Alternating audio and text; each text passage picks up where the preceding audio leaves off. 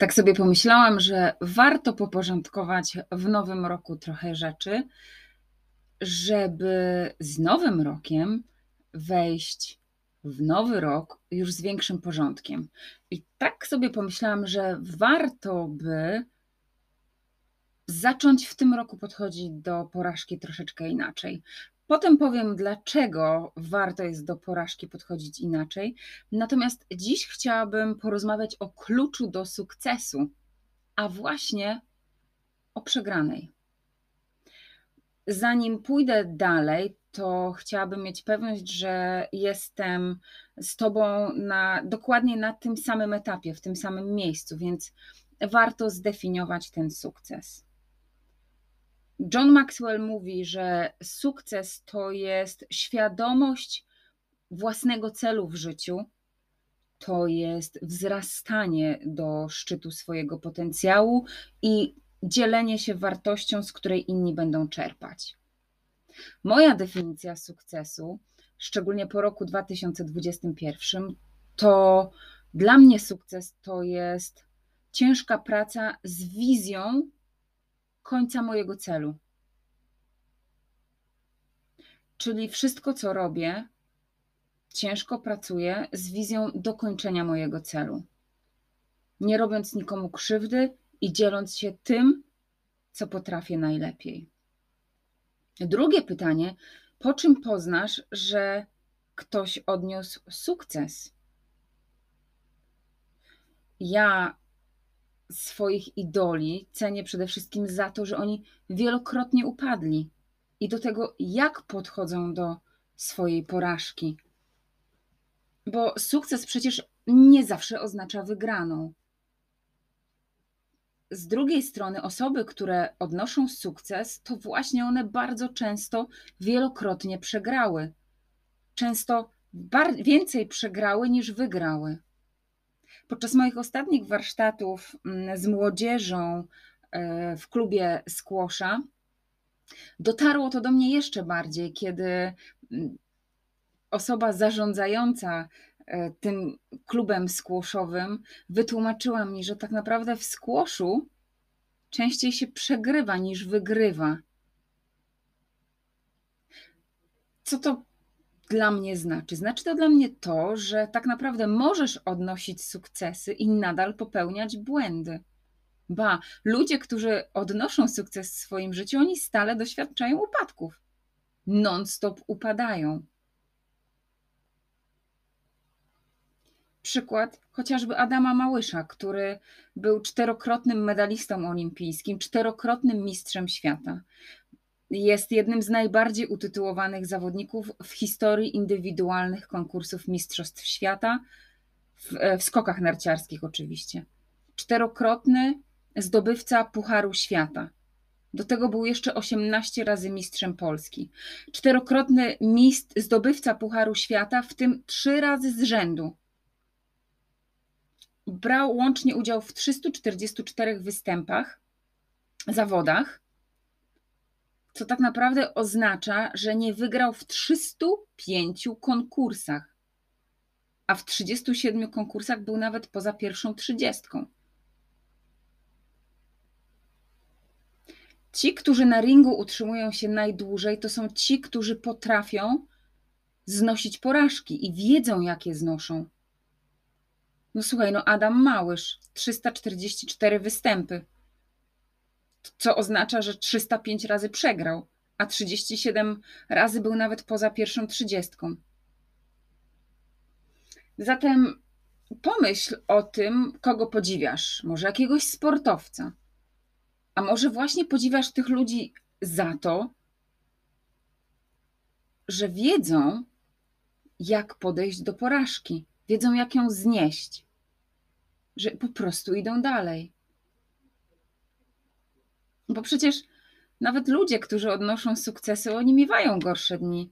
Przecież to są tylko ludzie. Jesteśmy tylko ludźmi.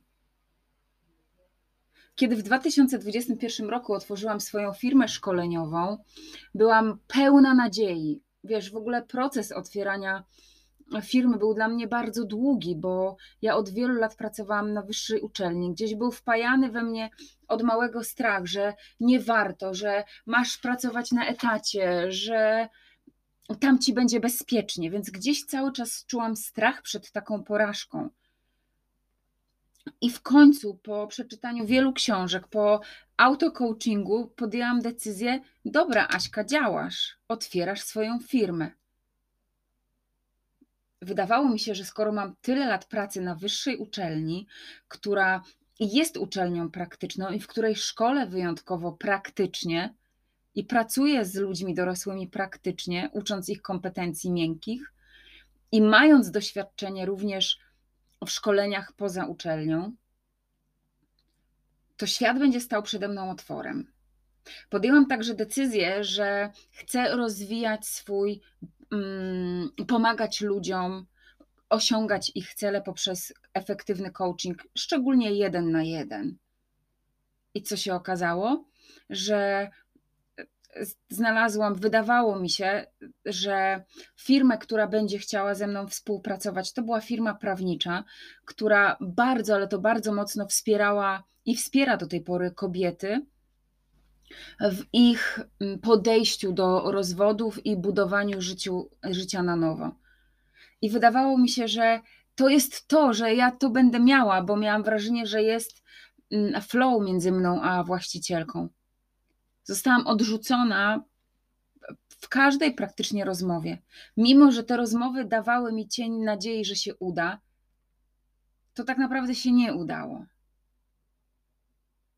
Prowadząc rozmowy do firm szkoleniowych, na których bardzo mi zależało, żeby wzięły mnie pod swoje ramiona, tak żeby zdjąć ze mnie ciężar szukania szkoleń i tylko ja idę i szkolę, to powiem wam, że w którymś momencie siadałam już przed tym komputerem, bo to był czas pandemii i śmiać mi się chciało, bo czułam, jakie ja mam w sobie momentami podejście, że kurczę, no ile można upaść, no przecież ja jestem dobra, czemu świat pokazuje mi inaczej? Czemu tak się dzieje? A z drugiej strony wiem i tłumaczę sobie, bo jestem szałaputem, który chciałby mieć efekty bardzo szybko, że do tego potrzeba czasu. Widocznie to nie był mój czas. Tak, przegrana bardzo boli. I jeżeli nie jesteś uważny, to przegrana może być wyjątkowo druzgocąca. Może tak naprawdę wnieść zamieszanie w twoje życie. Koszykarz Les Brown, zresztą uwielbiam słuchać jego przemówień, szczególnie w aplikacji Calm, mówi: dobre chwile chowamy do kieszeni, a trudne chwile chowamy w sercu. I to jest mega prawda. O tych dobrych chwilach zapominamy, a te złe chwile po prostu pielęgnujemy. Te przegrane przyklejają się do nas i są niejako etykietą, którą ciągniemy ze sobą bardzo długo. Zostają z nami na wiele dłużej niż te pozytywne momenty. Tak naprawdę to może doprowadzić do tego, że te porażki mogą emocjonalnie zablokować przed pójściem dalej. Ja bardzo lubię lato i latem uwielbiam leżeć w hamaku, popijać prosecco, czuć jak powiew wiatru otula moje ciało, relaksować się. Ten ciepły wietrzyk właśnie otulający moje ciało, książka, drink, totalny relaks. Ale już nie jest tak fajnie, kiedy jest zimno, bo ten powiew wiatru jest chłodny, niewygodny, jest nieprzyjemnie i raczej zamiast drinka wolałabym mieć w ręku gorącą herbatę. Bo to właśnie o to chodzi, że wtedy, kiedy będziesz odpoczywać na tym hamaku podczas chłodu, no to zmarzniesz. To tak samo, aby nie poddać się temu chłodowi emocjonalnemu, temu zamarznięciu emocjonalnemu, to należy iść po prostu dalej. I porażki będą, tak, one będą straszyć, one będą chciały zatrzymać. Ale to należy iść cały czas dalej. Wbrew wszystkim negatywnym emocjom których ty w danym momencie doświadczasz. To teraz po prostu dołącz do grupy Love by Joanna, którą znajdziesz na Facebooku. Love by Joanna. Będzie mi bardzo miło, kiedy ta grupa będzie rosnąć. A rośnie dzięki wam, a ja dzięki temu mam motywację do tego, żeby działać. Dzięki. Przegrane niosą ze sobą pułapki i jest ich 6. Jeżeli w którąś z tych pułapek popadasz, to warto przyjrzeć się temu, dlaczego i jak po prostu z tego wyjść. Pierwszą pułapką jest pułapka błędu. Boję się, że coś zrobię nie tak. No bo przecież całe życie wiemy, że słyszymy, że błędy nie są fajne, że tych błędów należy unikać, więc tak naprawdę nie chcemy próbować dalej. No bo skoro się nie udało, no to jeżeli znowu przegramy, no to lepiej nie robić nic. Drugą pułapką jest pułapka zmęczenia. Bo kiedy przegramy, to czujemy okropne zmęczenie, czujemy dół psychiczny, dół emocjonalny. Nic nie męczy bardziej od przegranej. A kiedy jesteśmy zmęczeni, kiedy ja jestem zmęczona, to zdecydowanie łatwiej jest mi się poddać. No bo ile można próbować i znosić odmów? Trzecią pułapką, którą można wpaść, to jest pułapka porównań. Kiedy przegrywamy, zaczynamy porównywać się z kimś innym. Ktoś inny, jemu wychodzi o wiele lepiej niż mi samemu. I w efekcie tych porównań bardzo łatwo jest się poddać i nie iść dalej. Czwartą pułapką jest pułapka inspiracji. Teraz nie mam na to ochoty, bo kiedy przegrywamy, to mamy takie uczucie przeciętności w sobie. A wtedy, kiedy pozwalamy tym emocjom wziąć górę, tym negatywnym emocjom wziąć górę, to często decydujemy się, że zamiast próbować, to wolimy nie robić już nic. Piątą pułapką jest pułapka racjonalizacji. Kiedy przegrywamy, zaczynamy sobie tłumaczyć, że może to nie jest takie warte, że może to nie jest mój cel, że może gra nie jest warta świeczki. A tak naprawdę tworzymy wymówki. A wymówki wypaczają obraz celu.